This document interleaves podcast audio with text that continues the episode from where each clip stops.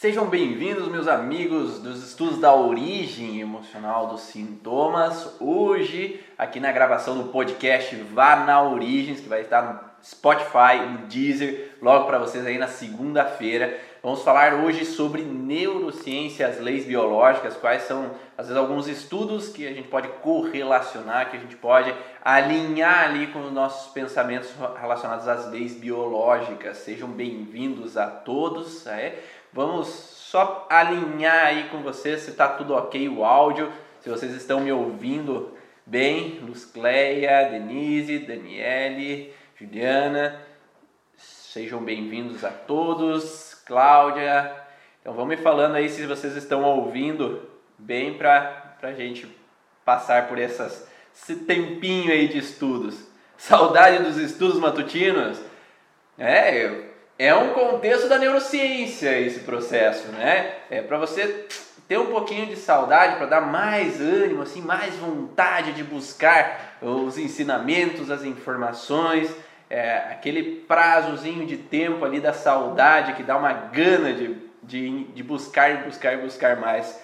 Mas também todos nós precisamos de um tempinho, né? Um tempinho de desacelerar. E nós vivemos ali um mês muito acelerado de informações, vários conteúdos diários ali que fizeram com que a gente ficasse inteirado de vários processos, vários, várias informações, né? vários conhecimentos nas leis biológicas, mas todos nós precisamos às vezes de um time, digamos assim, né? Um tempinho para que a gente possa reprocessar algumas informações, olhar para outras possibilidades, né? Então até isso que eu venho trazer hoje, olhar para outras possibilidades, olhar para outros processos que às vezes a gente deixa de lado e somente quando a gente pode, às vezes mudar o campo de visão, que a gente possa às vezes olhar para outros horizontes. Não é assim com vocês também? sei se vocês às vezes ficam focados, focados numa coisa e de repente ali é a hora que eu me desligo, me desconecto, aí eu posso às vezes meditar, eu posso fazer outras interações e nesse momento que eu faço outras interações vem insights, vem informações e conexões com outros campos, né? É, eu falo bastante do, do contexto de quando eu estava assistindo alguns palestrantes que falam sobre é, imaginação ou criatividade no seu trabalho, você usar dessas ferramentas de criatividade e usar da criatividade é às vezes olhar para outro campo, olhar para outras informações. Às vezes eu estudo tanto as leis biológicas, leis biológicas, mas às vezes eu deixo às vezes de olhar uma outra questão que pode encaixar completamente ali no que eu já faço. E essa interação com outras informações faz com que às vezes você amplie a tua criatividade. Ampliando a tua criatividade, você amplia os teus resultados, né? Porque se você não tem, às vezes, uma visão ampliada da situação, às vezes você só atrai os mesmos tipos de pacientes. Você atrai sempre os mesmos padrões. Você atrai sempre os mesmos tipos de patologias. Porque dentro da tua visão é o que você consegue acessar, é o que você consegue absorver e auxiliar aquele paciente. E quando você começa às vezes a decifrar outros campos, olhar para outras informações, é possível você interagir com outros tipos de patologias também e dar resultados melhores. Quem aqui do, do curso Origens, quando a gente começou a falar um pouco mais sobre o processo, às vezes mais celular ali, de timos, a gente, ah, eu nunca estudei de timos, de repente eu estudei timos e começou a aparecer pacientes com fragilidades em timo. Quantos ali que não começavam, não olhavam tanto para o processo relacionado a pineal, e aí quando a gente fez a aula de pineal, começou a aparecer pacientes sobre alterações na pineal ou alterações com relação ao tálamo. Né? Então esse campo de visão ampliado faz com que às vezes a gente consiga ver o que a gente não via, talvez até agora, porque talvez os pacientes vinham com essas alterações, só que como eu não tinha o conhecimento, eu não conseguia acessar aquele processo. Né? É, e aí, a partir do momento que eu começo a ampliar minha visão, eu começo a ver que existe aquilo, e quando eu vejo que existe aquilo, existe a possibilidade de eu melhorar. Até falando nisso, a minha esposa falando sobre um estudo científico que foi abordado da seguinte maneira: eles faziam com que os atletas eles observassem outros atletas fazendo o ato esportivo deles. Ou não sei se vocês já viram que os atletas às vezes filmam a atividade esportiva deles e aí eles olham para essa própria atividade esportiva, a forma com que eles agiram, né? A forma que foi o movimento, qual foi o erro de movimento e agora eles possam corrigir, porque eles observaram. Porque enquanto eu estou fazendo a prática esportiva, eu às vezes estou conectado naquela performance e eu já estou com aqueles erros tão embutidos dentro de mim, né? Então esse passo dessa forma errado, esse esse contorcido do, do corpo dessa forma e eu nem percebo porque está tão automático aquele processo que quando às vezes eu faço um olhar sobre aquela situação por outro ângulo, porque eu fui filmado e agora eu vejo por outro ângulo, eu posso ter uma neuroplasticidade cerebral, que é a visão de outro ângulo que faz eu, ah, eu estou errando ali. E agora eu posso modificar a forma de agir. Então por isso que às vezes é interessante esse, esse ponto né, de estarmos em grupo no estudo da origem, para que nós possamos trocar informações para um colocar para o outro o que, que o outro pode estar errando nas suas práticas, que possa às vezes olhar com outro ângulo. E a partir do momento que eu olho com outro ângulo sobre a informação, faz com que a gente possa a, analisar uma outra maneira, possa agir de uma outra forma e aí entrar nesse processo de melhora do processo, né? E ter uma eficiência maior nesse processo. Por isso que eu falo que quando eu comecei a atender, por exemplo, quando eu comecei a atender a microfisioterapia, eu ia junto com o Afonso Salgado para ver ele atendendo. E quando eu via ele atendendo, eu já tinha uma outra demonstração de como era o atendimento. Então eu conseguia perceber que existiam outras formas de abordar o paciente. Ou eu ir em um outro terapeuta que faz o mesmo que eu faço. Porque daí eu posso olhar por um outro ângulo de paciente para saber outras possibilidades de atendimento, outras formas de olhar. Quem aqui já foi um outro terapeuta é, buscar, às vezes, ser atendido, ou quem já foi acompanhar atendimento é, relacionado ao que você faz? Não é diferente, às vezes, você olhar essa informação? A Juliana, que é educadora física, né? Já fiz muito isso com meus atletas do vôlei, muito bom, acrescenta muito. Então, às vezes, até os nadadores, né, corredores, ou mesmo atletas é, de esporte como lutas, né, então faz com que haja um, um, processo de análise e filmagem, quando você vê aquele processo do que eu estou errando, a ação que eu estou tomando, faz com que neurologicamente eu observe formas diferentes de agir. É, eu conto sempre a história de que é, eu, a minha esposa, ela teve a primeira filha e nós ela trabalhou um pouquinho, ela estudou um pouquinho é, com relação à parte é, de parto, como seria um parto humanizado e tudo mais, mas ela nunca tinha visto, né, participado de um parto hum, normal. E ali, devido a algumas situações travas, tanto minha quanto dela, é, aquilo não foi possível o parto normal. Então, os 45 do segundo tempo, tentando, tentando, e ali não aconteceu. E ali depois que ela começou a ter mais gana ali de saber mais, estudar e se trabalhar em cima desse processo, que dos bloqueios que ela poderia ter no transgeracional, nas situações de vida dela, a partir do momento que ela começou a trabalhar como doula e começou a ver partos e ver que era possível acontecer os partos, ela se tornou possível de ter o segundo parto como um parto normal e, e tranquilo, mais rápido e mais fácil ali naquele momento. E nós, da mesma forma, quando trabalhamos, né? quando a gente vê, então, ah, miopia é difícil trabalhar com as técnicas integrativas, ah, é, perda de cabelo é difícil trabalhar com as técnicas integrativas.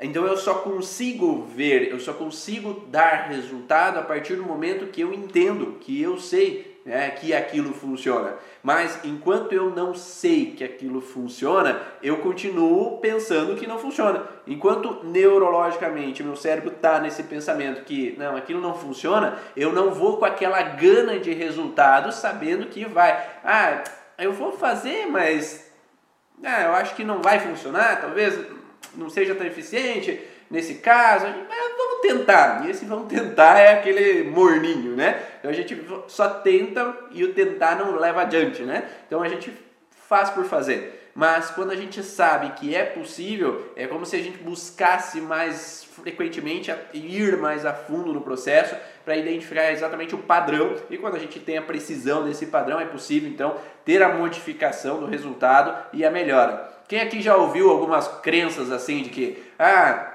ah, nisso não dá resultado, a constelação nisso não dá resultado, a micro nisso não dá resultado, a hipnose com relação a isso é mais difícil, né? Ou com a hipnose a gente não consegue olhar o transgeracional, né? Ou a Natália, não sei se a Natália tá aí, ou com a hipnose às vezes você não consegue fazer uma regressão lá no, no teu bisavô, né? Então, ou com isso você não consegue olhar lá para tal situação. E aí quando a gente abre a mente, é possível a gente enxergar o que a gente não conseguia enxergar. Né? Então, hoje a gente faz, né? É, quem aqui já, já fez comigo esse processo de olhar no transgeracional e a pessoa estando ali, como se fosse em modo hipnótico, ela analise as situações que os seus antepassados viram, que os seus antepassados passaram, né? Então você é possível você identificar lá atrás todo esse processo e modificar essa informação e trazer um processo então de reestruturação do corpo da melhor maneira possível. Mas se você não vê que aquilo é possível, se você não enxerga aquilo como possível, você não chega lá. É, então vejo muitas pessoas que vêm me perguntar assim: ah, mas eu não consegui encontrar tal coisa lá nos ancestrais, mas é porque enquanto eu não sei que é possível, eu acabo ficando presa a simplesmente a informação do que eu acho que pode devido ao que me, me falaram. E é isso que eu falo da criatividade, né? Quando nós colocamos a criatividade em jogo, nós podemos fazer coisas que são além do que a gente imagina que pode, porque essas informações elas só ficam presas. E aí por isso que eu às vezes dou um tempo no processo aqui para que eu possa abrir o campo de visão e usar de outras possibilidades. E aí nós entramos no processo da neurociência, né, como um grande estudo. E é o que eu sempre falo assim, nós trabalhamos com as leis biológicas não como uma técnica alternativa. De forma alguma é alternativa. Ah, você usa ou a medicina convencional ou usa as leis biológicas. Ou você usa a medicina ou usa a microfisioterapia, ou usa a medicina ou usa a constelação familiar. Para mim, é tudo um processo complementar. Então você pode usar isso e isso ao mesmo tempo e tudo bem. Né? Às vezes vai ser necessário tomar um medicamento para amenizar aquele sintoma momentaneamente e ao mesmo tempo a gente vai olhar a causa daquele processo para ter um resultado mais eficiente. A neurociência ela busca muitas informações coerentes e precisas que nós precisamos integrar dentro das leis biológicas. Talvez Hammer não teve 200, 300 anos para poder olhar sobre tudo, sobre todas as informações, sobre cada um dos detalhes. Então nós podemos utilizar das ferramentas que já existem na neurociência para observar algumas relações. É claro que alguns contextos, como o Hammer coloca, são informações suplementares ao que a neurociência já fala. Né? Como nós falamos do cérebro direito, cérebro esquerdo lá na neurociência, um racional, o outro mais artístico, mais é, intuitivo. E aqui na, nas leis biológicas a gente coloca um pouco o cérebro direito, o cérebro esquerdo, com relação ao fato de ação e proteção, em assimilação, de trazer para perto e proteção dos meus. Mas não que a gente não possa associar essas informações em conjunto. Então, anota aí uma informação. Né? Existe um estudo que foi chamado de Multimodal Porcellation of Human Cerebral Cortex. E essa informação ela vem de um estudo relacionado com conectome. Escreve Projeto Conectome Humano. Esse projeto Conectome Humano, ele veio de um processo de um scanner Conectome, que é o nome do scanner, que chegou em 2011. É como se fosse uma ressonância mais aprimorada ali, para que eles pudessem estudar as regiões cerebrais para identificar padrões de alterações ou regiões do neocórtex relacionadas a cada tipo de conexões motoras, visuais, auditivas é, e sinestésicas, né? ou é, num contexto mais sensorial, né? E esse estudo realizado então na Universidade de, da Califórnia, ele abrangeu então e teve uma observação de 180 áreas do hemicórtex relacionados então a cada uma dessas estruturas que estão linkadas a sensações motoras, sensações sensoriais, sensações visuais, auditivas. Tá? Então eles conseguiram separar várias regiões do cérebro de, dos participantes, então foram é, 210 participantes saudáveis que eles verificaram, então regiões cerebrais que podiam ser observadas. Como nós temos nas leis biológicas a região do conflitos motores, conflitos sensoriais, é, parte do córtex visual, corte, córtex frontal. Então, cada região, só que mais estruturada. Cada pedacinho daquela região do córtex, cada pedacinho daquela região do hemicórtex direito e esquerdo, foi delimitada e observado como tendo uma função específica. Então, são 180 áreas específicas que em 2016 eles escreveram então uh, o artigo científico então foi Matthew Glasser, é, Timothy Coulson que escreveram o artigo, principalmente. E vocês podem olhar lá, então, é, esse artigo relacionado a conectome. Então procura conectome e vocês vão, essas de, vão ver essas delimitações do cérebro que nos mostram então todas aquelas áreas que a gente acha dentro das leis biológicas com relação à parte, por exemplo, a parte do córtex motor, por exemplo, parte do córtex sensorial ou pós-sensorial, que nos ajudam a entender um pouquinho esses vínculos, então, com a o paciente viveu um conflito com relação à parte motora de mão. Então ele está vinculado a essa região específica no cérebro. Então eles foram fazendo pesquisa nos pacientes deles para observar qual região estava vinculado a cada uma das estruturas do corpo desses pacientes, seja um contexto motor, sensorial, é, isso, conectome, Cláudia. E essas informações eles conseguiram detalhar no cérebro e eles acham sim que não é só essas regiões, mas tem várias outras regiões do cérebro que possam estar conectadas com sensações, emoções ou situações vividas por nós. Então nesse projeto eles conseguiram relacionar então esses essas regiões do cérebro, que aí podem nos auxiliar um pouco mais porque às vezes nós temos focos de Hammer que são mais amplos, são maiores, né? são grandes e a gente pode especificar cada vez mais utilizando da neurociência em agrupamento com as leis biológicas para entender que existe sim então uma região cerebral relacionado a cada um dos tecidos do nosso corpo, a cada uma das funções. Então são coisas que estão intrínsecas, inteiradas entre as leis biológicas e a neurociência, que possibilitam com que a gente possa ser talvez mais específicos com relação aos atendimentos dos pacientes, né? Então são, é, segundo o Hammer, ele observou que durante o decorrer da nossa vida nós passamos por algumas situações conflitivas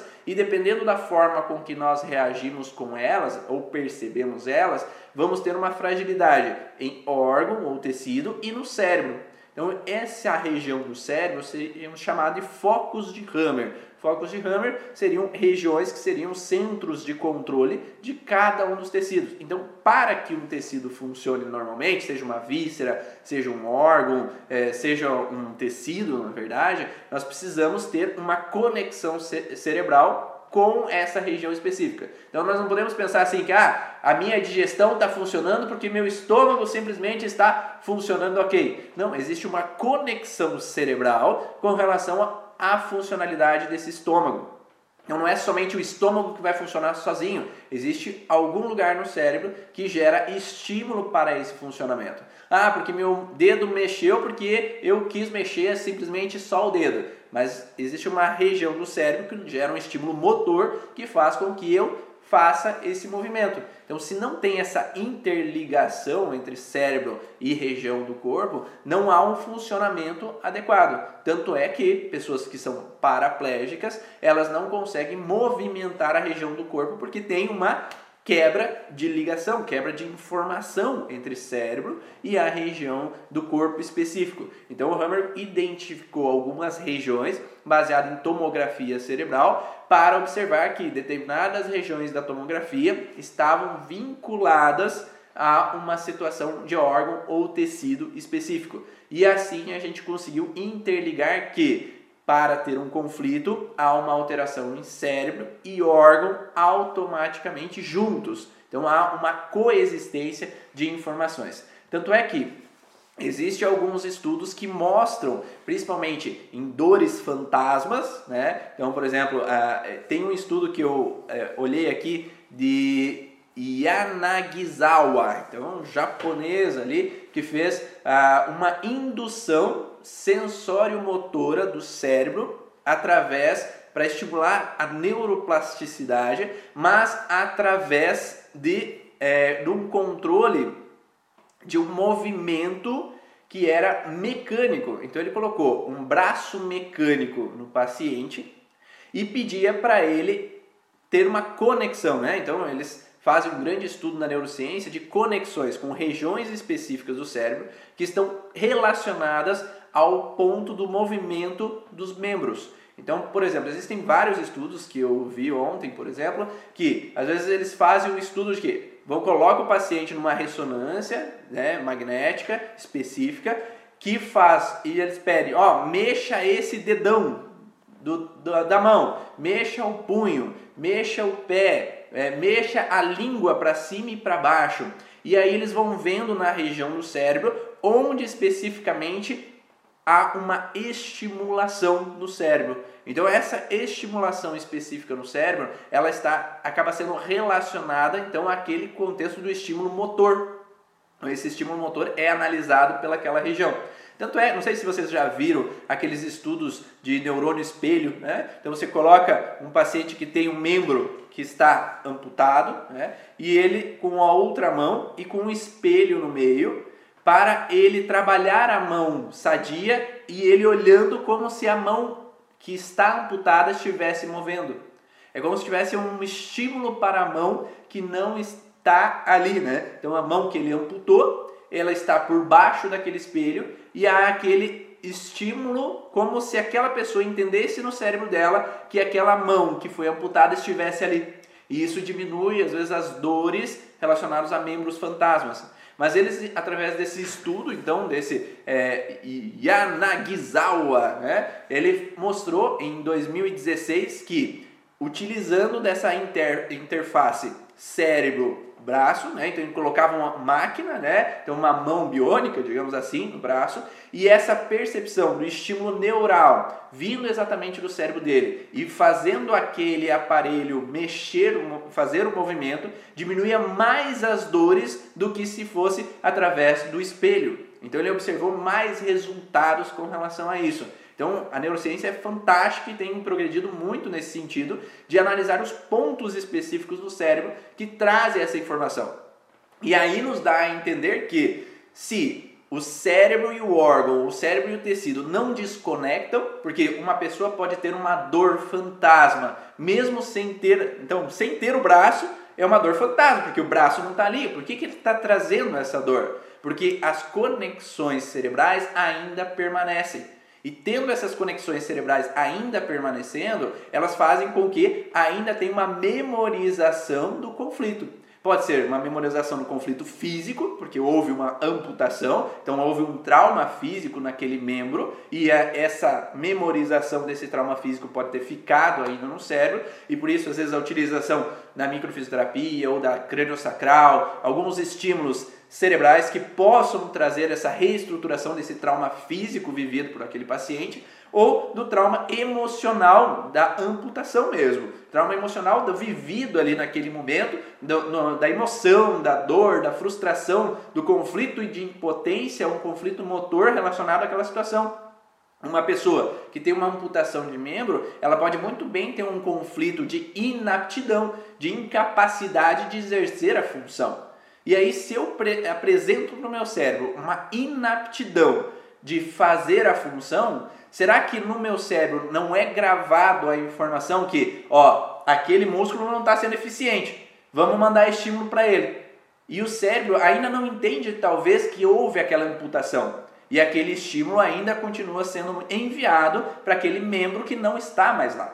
Porque a região do cérebro continua lá. A gente não tirou aquele pedaço do cérebro relacionado ao membro superior direito, por exemplo, que foi amputado. Ele ainda está lá e ainda está conectado a estímulo. Não sei se faz sentido isso para vocês, mas se no cérebro ainda tem a conexão com aquele membro, com aquele órgão, ainda o conflito pode continuar sendo vivido. Então não é porque uma pessoa teve um câncer no seio e amputou o seio que ela não pode continuar vivendo o conflito emocional relacionado àquele órgão. E é isso é uma pergunta que me fizeram no workshop Terapeuta da Origem. Ah, e quando o paciente retira o órgão, ou quando o paciente tira aquele medicamento, né? quando, quando usa aquele medicamento para amenizar aquele sintoma, o que, que pode acontecer? A gente pode pensar que, primeiro, se aquela mulher, por exemplo, retirou uma parte do seio relacionado àquele nódulo de informação, poderia pensar que se o conflito continua sendo vivido, em outra região pode reaparecer a informação enquanto ela não modifica a percepção sobre aquela situação. Ou uma, um câncer de pele, por exemplo, eu posso ter uma situação de câncer de pele e aí eu retirar aquela região específica, mas se eu continuo vivendo aquela frustração, estava em PCL em balanço, por exemplo, eu posso voltar a ter aquela disfunção, aquela alteração na pele perante aquela pessoa. Porque a, a relação cerebral, ela continua sendo vivida. Então, por isso que é importantíssimo, por mais que faça o processo cirúrgico, porque é necessário, por N fatores, é preciso olhar o campo emocional também para modificar a informação cerebral daquele processo porque essa conexão continua. Então é possível que o paciente volte a ter aquela alteração. Ou, ou podemos pensar que um paciente que viveu uma situação de alteração, por exemplo, relacionado ao seio. Então, o seio, a glândula mamária, por exemplo, poderia ter a relação de medo de não ser capaz de nutrir, medo de não ser capaz de dar o sustento aos meus, nutrir os meus, cuidar dos meus. Né? Então, aquela mulher tem essa frustração com relação ao filho. Então, ela teve um filho que passou por uma dificuldade, se envolveu com drogas, está preso, ou está vivendo uma situação que viveu um acidente, está com alguns problemas e eu quero nutri-los. Se eu continuo a viver aquela situação, vai produzir então uma proliferação tecidual em fase ativa do estresse e promover um nódulo no seio. Aí vai para a cirurgia, retira o seio completo, mas o que a gente observa geralmente quando a gente atende o paciente é que nem sempre um órgão está ativo sozinho. Então ele tem um contexto com relação à glândula mamária, mas ao mesmo tempo eu tenho medo de perder. Então, associado a glândula mamária, eu tenho um conflito de ovário, por exemplo, essa mulher. E ao mesmo tempo, se ela tem dois órgãos sendo ativos ao mesmo tempo, faz com que um ela capte a informação de não ser capaz de nutrir, que é a primeira possibilidade, né, do conflito que ela está vivendo, Agora, se não existe mais esse órgão, às vezes no cérebro ainda pode estar ativo aquela região e pode promover uma proliferação tecidual ou uma alteração com relação ao tecido do cérebro ou do próximo órgão envolvido naquele processo. Então, agora não tem mais o seio, agora o ovário começa a entrar em disfunção. Então começa a proliferar tecido e começa a desencadear às vezes um cisto, um nódulo, um tumor no ovário. Então por que que às vezes podemos ter uma possibilidade de o que chamam de metástase, né? Mas talvez não seja um ah, saiu do, do, do, peito agora, saiu lá da glândula mamária e aquele tecido foi lá para o ovário, né? O tumor foi para o ovário. Não, não foi para o ovário. O processo está acontecendo simultaneamente. Ela tem uma sensação de incapacidade de nutrir ao mesmo tempo, no medo de perder. E aí esses dois órgãos estão ativos ao mesmo tempo, gerando disfunção simultânea nesses dois tecidos o que faz gerar então uma alteração nesses dois órgãos ao mesmo tempo. Não é assim que falam os pacientes, ah, eu comecei a tomar um remédio com relação ao diabetes, daqui a pouco eu estou para pressão alta, daqui a pouco eu comecei a tomar para tireoide, daqui a pouco eu tenho artrite, daqui a pouco tem outra coisa. Porque enquanto não trabalha sobre o órgão base do processo, a gente só toma um medicamento para mascarar aquele sintoma, o corpo vai mandar outra informação, vai mandar outra informação associada àquele conflito. Então, se eu tenho uma sensação de resistência, de incapacidade de resistir uma situação, eu não pude resistir, não pude frear, eu não pude evitar uma situação, que aí geraria o estímulo da hiperestimulação da insulina, né? Que em fase ativa a insulina baixa, a glicose sobe. Então cria uma sensação de glicose alta, então eu vou jogar o medicamento, eu baixo a glicose. Mas simultaneamente eu estava na frustração de não ser rápido o suficiente para resistir a essa situação. Agora a tireoide começa hiperestimular, então tem um hipertireoidismo ali naquele momento na tireoide, porque agora o órgão base principal que era uh, o contexto da glicemia alta, agora ele está travado por causa do medicamento. Então o segundo órgão ele começa a entrar em disfunção. É, e aí esse segundo órgão, eu vou tomar o um medicamento, então baixo de novo a, a tireoide e agora o terceiro órgão vai entrando em disfunção. E isso faz com que fique uma bola de neve entrando num, numa alteração simultânea uma atrás da outra. E tem muita gente que se entope de remédios achando que melhoram. Exatamente, Fabrício. Então muitas pessoas às vezes acabam. É, é porque dentro do que elas conhecem é a melhor informação. Né? É só isso que eu conheço, é só isso que eu acho que resolve.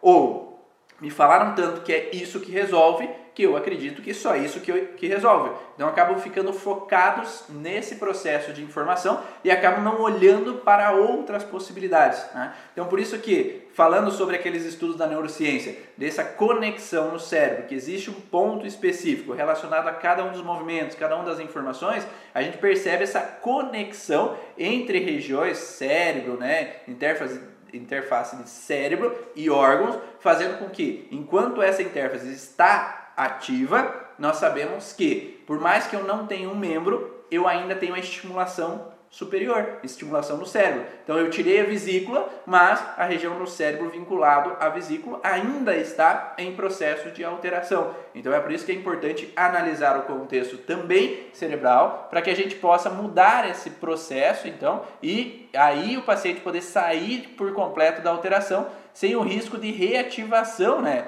de um processo, sem o risco de reativação de uma alteração. Na disfunção da tireoide pode não ser primária, é, depende o que, que você entende como primária. Né? É, com relação à tireoide, você, o conflito relacionado à tireoide tem a ver com uma situação de medo de não ser rápida o suficiente. Então eu não fui rápido, ah, eu não estou conseguindo ser rápido para levar meus filhos para colégio, depois voltar para o meu trabalho, eu tenho que acelerar. Então estou sempre nessa aceleração o dia inteiro, né? Então isso gera uma hipertireoidismo, né? Então uma hiperestimulação o dia inteiro, o dia inteiro, o dia inteiro, tem que ficar correndo para um lado para o outro. Essa vida acelerada que a gente vive hoje em dia faz com que a gente tenha uma hiperestimulação e uma hiperperformance no nosso dia a dia, fazendo com que nós temos uma hiperestimulação tireoidiana. Só que muitas vezes a gente não vive só isso, né? Então, por que, que eu tenho que estar no processo de hiperativação? Porque eu tenho que dar conta das coisas, porque senão eu posso ser criticado, desvalorizado. Então, eu vou ter órgãos juntos com relação ao processo. Não é é raro acontecer de um órgão estar ativo sozinho quando a gente estuda o contexto emocional. Então tem uma conjunção de informações. Então, o órgão simplesmente sozinho de alteração é raro, a não ser que eu tenha um trauma físico, por exemplo, naquele órgão. Mas ter uma conjunção de fatores que pode, eu tenho medo de não ser rápido o suficiente porque podem me criticar intelectualmente, então eu posso ter uma tensão muscular, porque eu tenho medo antecipativo com uma tensão muscular em trapézios de perder os meus ou não dar conta de proteger os meus. Então eu posso ter uma fragilidade em ovário para mulher ou com relação à parte de testículo em homem ou com relação à parte do hormônio sexual masculino ou feminino, é como se fosse uma sensação que eu tenho que ser rápido para agradar o parceiro ou a parceira, eu tenho que ser rápido para dar conta de proteger os meus que pega daí o ovário, por exemplo, junto com a tireoide e uma relação de dar suporte, que às vezes pode pegar quadril ou a região lombar. Então eu posso ter uma associação sobre vários tecidos ao mesmo tempo então, agrupando um processo e aí vários órgãos sendo alterados ao mesmo tempo com relação ao Hashimoto. E o Hashimoto é uma fase PCL em balanço prolongada, onde a pessoa entra no estresse, sai do estresse, entra no estresse, sai do estresse e vai gerando uma necrose tecidual, geralmente na parte da tireoide. Voltando à neurociência, é, então vamos fixar aqui o tema, né? Neurociência, para que todo mundo saiba, neurociência e as leis biológicas. É, então, voltando para a neurociência, tem um grande estudioso, um neurocientista brasileiro, que pegando essa proveito ali da informação da plasticidade cerebral devido à dor fantasma, né? Que a gente pode estimular o cérebro e modificar essa percepção com relação a essa dor fantasma. Não sei se alguém aqui já atendeu paciente com dor fantasma e teve bom resultado modificando essa percepção cerebral do processo, porque se o órgão não está, o tecido não está mais ali, modificar a informação neuronal facilita o processo ou paciente que apresenta então é, que vai ter que fazer o transplante de fígado, transplante de rim. Então, se essa conexão cerebral continua ali de fragilidade, às vezes pode ter uma rejeição aquele novo rim, pode ter um bloqueio com relação àquele processo. Então, quem já atendeu sabe que é preciso modificar essa informação, né, dessa conexão cerebral, porque não basta eu retirar aquele fígado, retirar aquele rim, que não está funcionando direito, porque a informação cerebral continua lá com aquele conflito. E aí vai permanecer essa conexão de disfunção, tá? E promover uma alteração. E quem aí não já viu, não sei se alguém já atendeu o paciente com transplante, que vem com memórias do doador. Então eu não trago aquele órgão sozinho, ah, é o órgão ali que eu vou trazer e é aquele fígado, aquele rim ali do outro paciente. Eu atendi vários pacientes com transplantes que começaram a mudar a forma de reagir às situações emocionalmente, ter novos gostos por, pela vida e ter pensamentos que eles nunca tiveram antes daquela cirurgia. Então eles começaram a trazer memórias dos doadores. Né? Eu tive uma paciente que é, recebeu uma doação da cunhada, que ela começou a trazer informações que eram vinculadas a traumas que a cunhada viveu e não necessariamente delas. Então, esse processo neuronal de informação faz com que a gente pense que a memória pode estar embutida dentro de um órgão ou dentro de um tecido, né? E é isso que ah, no, nesse ano, pelo menos é o que se prepara. Então, esse ano a Lace Biologic Experience vai ser de forma online, tá?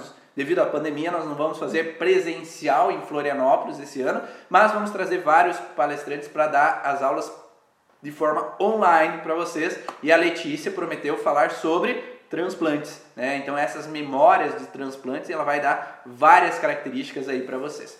Voltando então a essa informação neuronal, é, sabendo cada região do cérebro que está relacionado a uma sensação motora, um estímulo motor, é possível criar então interfaces, o que? Interfaces de estimulação de informação com relação ao cérebro e estimulação com relação a membros. Então, um dos grandes estudiosos dessa área, não sei se vocês conhecem, o Miguel Nicoleles. Alguém já ouviu falar de Miguel Nicoleles, neurocientista? Ele é brasileiro. Então ele é um neurocientista brasileiro que hoje trabalha lá na Universidade de Duke, na, nos Estados Unidos, na Carolina do Norte, né? Então é um neuro é um neuroengenheiro, né, que trabalha lá e ele estuda muito essa interface cérebro e, e tecidos, né? Então ele não sei se vocês assistiram. Quem assistiu a Copa do Mundo de 2014 no Brasil? Né? Então tem um vídeo que é fantástico, sabe? Então, o começo da Copa do Mundo de 2014 no Brasil teve a situação seguinte: um brasileiro paraplégico com os alunos desse Miguel Nicoleles usaram um exoesqueleto para fazer com que ele, utilizando o estímulo motor, né, usando o estímulo motor, ele dê um pensamento de chutar a bola no começo da Copa de 2014 no Brasil. Então, um neurocientista brasileiro,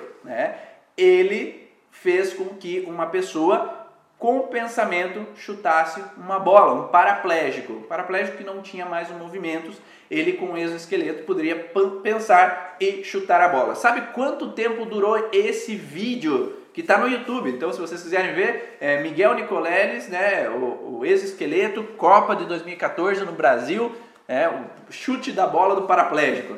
Procura lá, esse, esse vídeo durou 8 segundos sem nenhum comentário sobre o assunto. Né? Só, o único comentário do Galvão Bueno é: entrou a seleção brasileira em campo. Nossa senhora, né? Então, o maior estudo brasileiro relacionado à interface cérebro e movimento de um paraplégico não teve repercussão alguma naquele momento. Na, no, no jornal pouco se falou sobre aquilo e ali é um grande contexto de conexão cérebro e corpo. É possível conectar então essa reconectar essa informação e fazer com que tenha uma mobilidade, um movimento, aquele paraplégico pôde agir. Eu vi num outro vídeo dele falando que me deixa eu ir no meu casamento com esse exoesqueleto que eu posso andar. Então, para uma pessoa que está em cadeira de roda, poder enfim andar é extremamente gratificante, extremamente importante para ele. Então, sabendo que existe essa possibilidade de ainda estar essa conexão cerebral de movimento a gente pode talvez trabalhar essa interface no cérebro e modificar alguma percepção. E esse, esse Miguel Nicoleles também fez um estudo, não sei se vocês viram, eu não lembro bem certo que ano foi, mas ele fez um estudo de interface brain to brain, cérebro para cérebro, né? onde tinha dois ratinhos, um no Brasil e outro lá na Carolina do Norte, né? então dois ratinhos conectados com uma interface né, neuronal né, com relação a um estímulo para um enviar para o outro e fazer determinadas atitudes e movimentos. Então, o, um dos ratinhos em Natal e o outro lá na Carolina do Norte, um era estimulado para fazer um determinado movimento e a partir do momento que esse fazia o movimento, o outro também fazia aquele movimento. Então essa conexão cérebro a cérebro, claro, com uma conexão neurológica, né, ali junto nesse processo de neurociência, né, de trabalhos com relação a, a toda computadorizado, né, nesse processo, facilitou essa mobilidade, esse movimento. Mas será que nós também não podemos ter uma conexão cérebro a cérebro com relação às pessoas ao nosso redor? Será que simplesmente é algo que tem que ser mecânico esse processo ou se a gente pode ter essa interação no nosso dia a dia? Não sei se vocês já ouviram, né? Aquelas mães que ah, eu tô sentindo angustiado, preciso ligar pro meu filho. Daí liga pro filho o filho não tá bem naquele dia. O filho tá passando por alguma coisa, tá passando por alguma situação de tristeza e ela precisava desabafar ou ele precisava desabafar. Então essa conexão cérebro-cérebro e com relação a algumas pessoas, ele é muito intenso, principalmente com relação a mãe-filhos. Essa relação mãe-filhos é muito potente, principalmente se mantém-se essa conexão. Tanto é que hoje se fala de alguns momentos que uma criança que tem dificuldade em amamentar ou receber essa amamentação quando nasce, às vezes teve uma desconexão mente a mente na criança.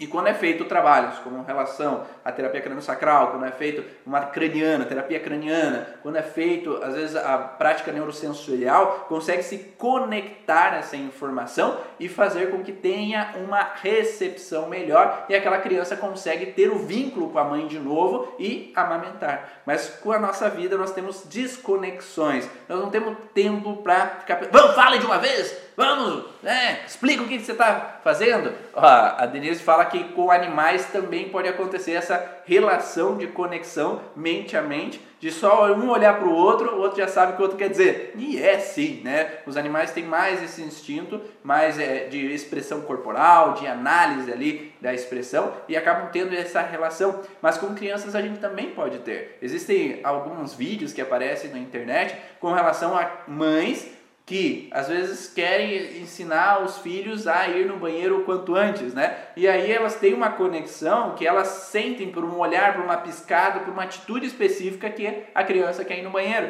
E aí levam até o banheiro, né? Então isso pode ter uma conexão, né? com relação a essa dificuldade de interligação nesse sentido com relação a mãe e filhos ou um auxílio, né? quando tem uma hiperconexão, ter uma facilidade nessa troca de conteúdos. Então eu, eu, acredito que se nós temos uma máxima conexão, é possível talvez ter uma interação melhor. Um dos nossos palestrantes do ano anterior, que é o Estevão, ele coloca de vez em quando ali um post dele no Instagram falando assim, como se fossem uns ETs, né? Falando, por que, que os terráqueos ainda não estão utilizando a, a, a conversa por mente a mente, né? Por que, que eles não têm essa conexão? Por que, que eu preciso ficar mandando ondas de rádio aqui para eles, para eles me conectarem às informações, por que, que eles não leem o pensamento?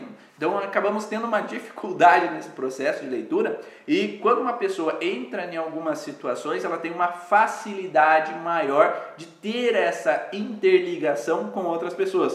Quando a gente estuda as leis biológicas, percebe que a glândula pineal, quando fragilizada, devido a algumas situações específicas, onde eu sinto que eu estou no obscuro, eu estou não entendendo alguma situação, tem algo obscuro acontecendo, eu acabo entrando num padrão de fragilidade, porque a glândula pineal ela vai ser estimulada quando estamos no breu completo. Então, quando eu estou no escuro completo, dentro do meu quarto, no escuro, quando eu vou dormir, há uma liberação dos hormônios da pineal e aí fazem essa estimulação, essa hiperestimulação é, relacionados a um padrão de fragilidade ou de alteração para que eu possa dormir, né? Porque eu tenho um sono pesado porque a melatonina é liberada ali naquele momento. Agora, se nós estamos num processo também emocional nesse sentido, podemos ter uma hiperestimulação dessa glândula, gerando a uma disfunção, uma alteração que vai fazer com que eu tenha capacidade telepática, digamos assim, como diz ali a, a Regiane, falando com essa possibilidade de eu olhar o que os outros não conseguem olhar. Então, ter uma capacidade de análise. E um terapeuta que tem essa capacidade de análise além do natural, né? além do normal ali, devido a situações vividas na vida, devido a perigos vividos na vida, eu encontro muito frequentemente em pessoas que passaram por experiências de mortes que foram muito traumáticas, vinculados a essa pessoa, gêmeos evanescentes, né, que dentro da gravidez ali tiveram perda de um irmão, ou pessoas que passaram por cirurgia, passaram por tratamentos é, com relação a anestesias que poderiam gerar uma relação de perigo eminente de morte, às vezes pode gerar uma fragilidade com relação à pineal, como se eu quisesse antecipar problemas, antecipar perigos. E aí linkado com os cinco sentidos, no contexto de antecipação, essa hiperestimulação dos cinco sentidos por traumas, situações inesperadas, situações que eu não vi o perigo chegando, faz com que tenha uma hiperestimulação geral onde eu posso ver, ouvir ou sentir além do que outras pessoas. E quando o terapeuta permite se olhar nesse sentido, dentro da sessão, ele pode ter intuições. Intuições sobre o que o paciente está vivendo. Quem aqui já teve uma situação, às vezes, de estar atendendo um paciente e de repente vem uma conexão com relação àquilo que o paciente possa ter vivido ah, eu acho que foi isso, então, não, mas eu não achei nada aqui ainda, então eu não posso falar isso para o paciente. Né? Então, às vezes, vem uma informação com relação a possibilidades. E pessoas que se abrem para isso, claro que tem que ter, tomar cautela com o que é possível, o que não é possível falar para o paciente, mas quando se interage, entra nessa possibilidade de ver ou sentir ou interpretar essa situação, é possível você conseguir chegar ao X da questão no paciente. Né? Então você consegue, às vezes, ter uma estimulação tua e trabalhar esse processo. A Natália é craque nisso. Ô Natália, me atende aí então. Não, brincando. Mas com relação a isso, nós temos que também saber com relação a até que ponto isso é algo tranquilo para nós. Então, ou é algo que está nos fazendo mal como terapeutas. Para saber se essa pineal está estimulada demais e causando danos ao invés de benefícios, porque tem pessoas que às vezes, ah, ó, aqui a Cristiane, eu sinto dor, mágoa, tristeza do que é do paciente. Então, quando essa estimulação está demais, às vezes a gente acaba captando errado a informação. Então eu não preciso sentir o que o paciente sente, eu não preciso ter o problema do paciente ou sair com o sintoma do paciente depois da sessão. Eu posso estar equilibrado nesses padrões e conseguir então identificar simplesmente auxiliando, mas não pegando dele aquilo que é dele. Então eu na sessão eu faço o melhor que eu posso, identificando esses padrões e auxiliando o paciente mas eu não preciso carregar para mim essas informações e me alterar no contexto da minha vida. Né? Então, quando o paciente é hiperestimulado nesses sentidos, é, ele pode às vezes é, ter a, até mesmo a capacidade de ver aura, de ver espíritos, de ter uma sensação extraconjugal, extraconjugal, nossa senhora, de extrasensorial. Né? Então, esse padrão com relação a essas informações que podem vir de diferentes padrões conflitivos, trazem um processo de alteração para esse paciente que faz com que ele veja o que os outros não veem. Então existem dois processos, duas metodologias que são atribuídas. Alguns métodos falam que essa hiperestimulação visual, por exemplo, de retina, pode fazer com que o paciente veja além do que os outros podem ver, né? então poderia ver além do que as outras pessoas. Então, se normalmente não é possível ver espíritos ou ver ouvir vozes, ver o extrasensório, pode trazer então uma relação de que se eu tenho uma hiperestimulação visual, eu posso ver o que os outros não veem. Ou para outras metodologias, posso ter uma fragilidade, né, visual que eu vejo algo que não é real que é chamado então de esquizofrenia. Tá? Então isso não existe, mas eu estou criando na minha mente um mundo imaginário, criando na minha mente percepções. Tá? Vejo coisas ou ouço coisas que não são reais. Então, dentro da metodologia, depende que método que você usa para entender essas informações, mas é possível você modificar essa percepção e o paciente parar de ver ou ouvir coisas desde que ele corrija esse padrão do porquê que o corpo dele viu como necessário ter essa hiperestimulação visual, essa hiperestimulação auditiva, né? E agora podendo então voltar à normalidade.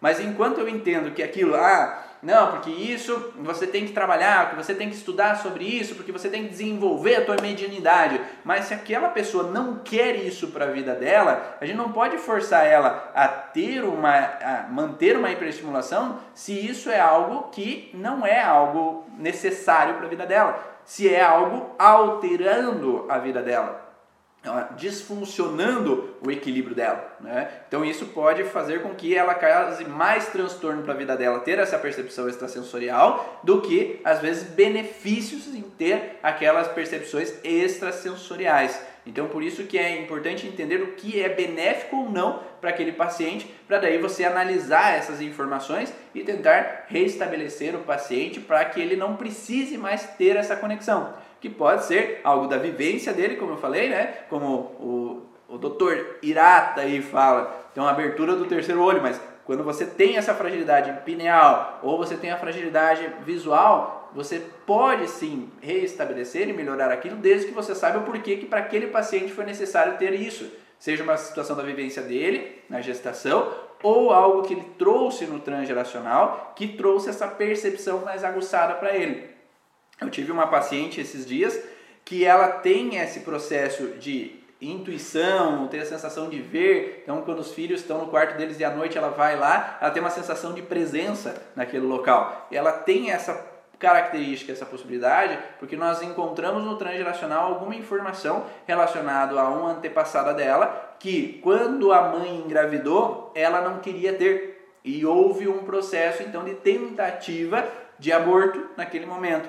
E essa tentativa de aborto gerou para aquela mulher uma sensação de experiência de pós-morte, né? experiência de vida pós-morte, dentro da barriga. E isso fez com que essa hiperestimulação entrasse uma sensação: por que, que minha mãe está fazendo isso comigo? Por que, que meu pai está agindo dessa forma comigo? É um grande ponto de interrogação, com bloqueio no vínculo com filhos e pais, né? e trazendo essa hipersensibilidade para me proteger de voltar a ter essas situações. Então isso fez com que trouxesse para os descendentes essa hiperestimulação sensorial, que enquanto permanece, o paciente tende a ter essas alterações. Durante uma sessão, às vezes tenho muita percepção de cheiros, odores, sim, é possível. Então depende qual é a ativação do terapeuta. Às vezes alguns terapeutas têm mais um campo visual, outros mais auditivos, então eu tenho, às vezes algumas pessoas têm mais a sensação de ouvir, né, dentro da cabeça deles algumas informações ou imagens de cenas, outros sensoriais que acabam sentindo algo, outros que têm mais o contexto mais olfato, né, de percepção com relação às sensações ou odores do ambiente que pode ter uma interferência. Mas tudo a gente vai ter que ver o que esse terapeuta viveu na vida dele que faz esse sentido específico ser ativado e não outro sentido. Então nada é por acaso, tudo tem um porquê, né? E dentro da neurociência, vocês sabem que existe muito o contexto da utilização dessas informações com relação ao neuromarketing também. Né? Então, sabe-se que às vezes as pessoas elas trabalham com um processo de que a gente possa induzir elas. A Coca-Cola, não sei quem que viu aquela propaganda do Colinos. Né? Quando vinha aquela informação, todo mundo bonito, todo mundo vivendo feliz, bem. Então, essas informações atribuem ao processo de mostrar para aquelas pessoas que isso é bom. Então, a, a neurociência ela entrou também no trabalho de vendas, né? para induzir as pessoas a andar com a manada. Ah, se todo mundo está usando, eu vou usar também. Se todo mundo está tomando isso, eu vou tomar também. Se todo mundo está fumando, eu vou fumar também. Então, entra num processo que as redes sociais acabam atribuindo as pessoas a quererem andar junto com o grupo. As pessoas na televisão, o que, que a televisão impõe para as pessoas é que o que elas querem é dado a elas. Então, se o Ibope sobe quando eu falo de coisas ruins, o que, que eu vou fazer? Falar de coisas ruins. Se o Ibope sobe quando as pessoas pensam sobre, ah, elas querem ouvir, elas querem ver gatinhos. Então, eu vou fazer videozinhos com gatinhos. Se elas gostam de assistir videozinhos com bebê, eu vou promover videozinho com bebê. Então, eu vou usar as ferramentas que fazem com que as pessoas tenham a intenção de assistir a mim. E aí cria essa sensação é, é e de olhar para esse processo de entrar na cabeça das pessoas para saber o que elas querem. Por isso que eu faço tantas perguntas às vezes para vocês com relação a o que vocês querem ouvir, porque não adianta eu falar de uma coisa que vocês não querem saber. Então eu, eu faço perguntas lá no Telegram, ah, o que, que vocês querem, né? Tem um questionamento lá, o que vocês querem saber para que eu possa dar informações que façam sentido para vocês, né? Mas se eu falasse aleatoriamente informações aqui, talvez não faria o menor sentido. Então, por isso que se busca fazer pesquisas para entender o que os nossos pacientes gostam, por isso para entender o que os faz sentido para as pessoas, para também poder vender o meu peixe. Então não adianta eu, como eu sempre falo, não adianta eu ir lá falar sobre, ah, eu trabalho com tal técnica, daí eu explico toda a técnica lá para os meus pacientes via sei lá, via jornal, via revista, via internet, Facebook, se para eles não faz sentido ver sobre esse assunto. Agora, se eu passo um artigo sobre ah, dificuldades intestinais e a pessoa tem essa informação, ó, oh, eu tenho um intestino preso, ah, me interessa, então eu vou olhar. Então não adianta eu colocar informações que não valem a pena para aquele paciente, que não fazem sentido para aquele paciente. Por isso que quando nós vamos atender com as leis biológicas, é importantíssimo entrar e fazer sentido para aquele paciente. Se não faz sentido, muda de informação. Né? Porque não adianta ficar batendo na mesma tecla de uma coisa que não faz sentido para ele. Né? Então, atribuir um conto de história. Então, as pessoas sempre querem saber o porquê das coisas. E se a gente não explica os porquês, às vezes ela sai meio, ah, mas o que, que eu vim fazer aqui? A pessoa não me explicou nada, não entendi nada do, do porquê que esse sintoma está acontecendo comigo. E quando a pessoa entende os porquês, é um dos processos de modificação mental dela para ela entender o sentido daquele processo. As pessoas estão em busca dos porquês. As pessoas procuram googlear o tempo inteiro, procurando os porquês das doenças, porquês dos sintomas. Quando você mostra os porquês reais e que fazem sentido para ela, já é um grande processo de reestruturação. Então, por isso que eu sempre falo, por que esse órgão está fragilizado? Qual é a função dele? Por que ele entrou em disfunção? Porque a partir do momento que a gente entra nos porquês, a gente entra no entendimento e aí faz com que o paciente consiga então modificar essa, essa percepção e sair do processo. Você nunca fala aleatoriamente, você usa sempre sua capacidade extrasensorial aguçadíssima.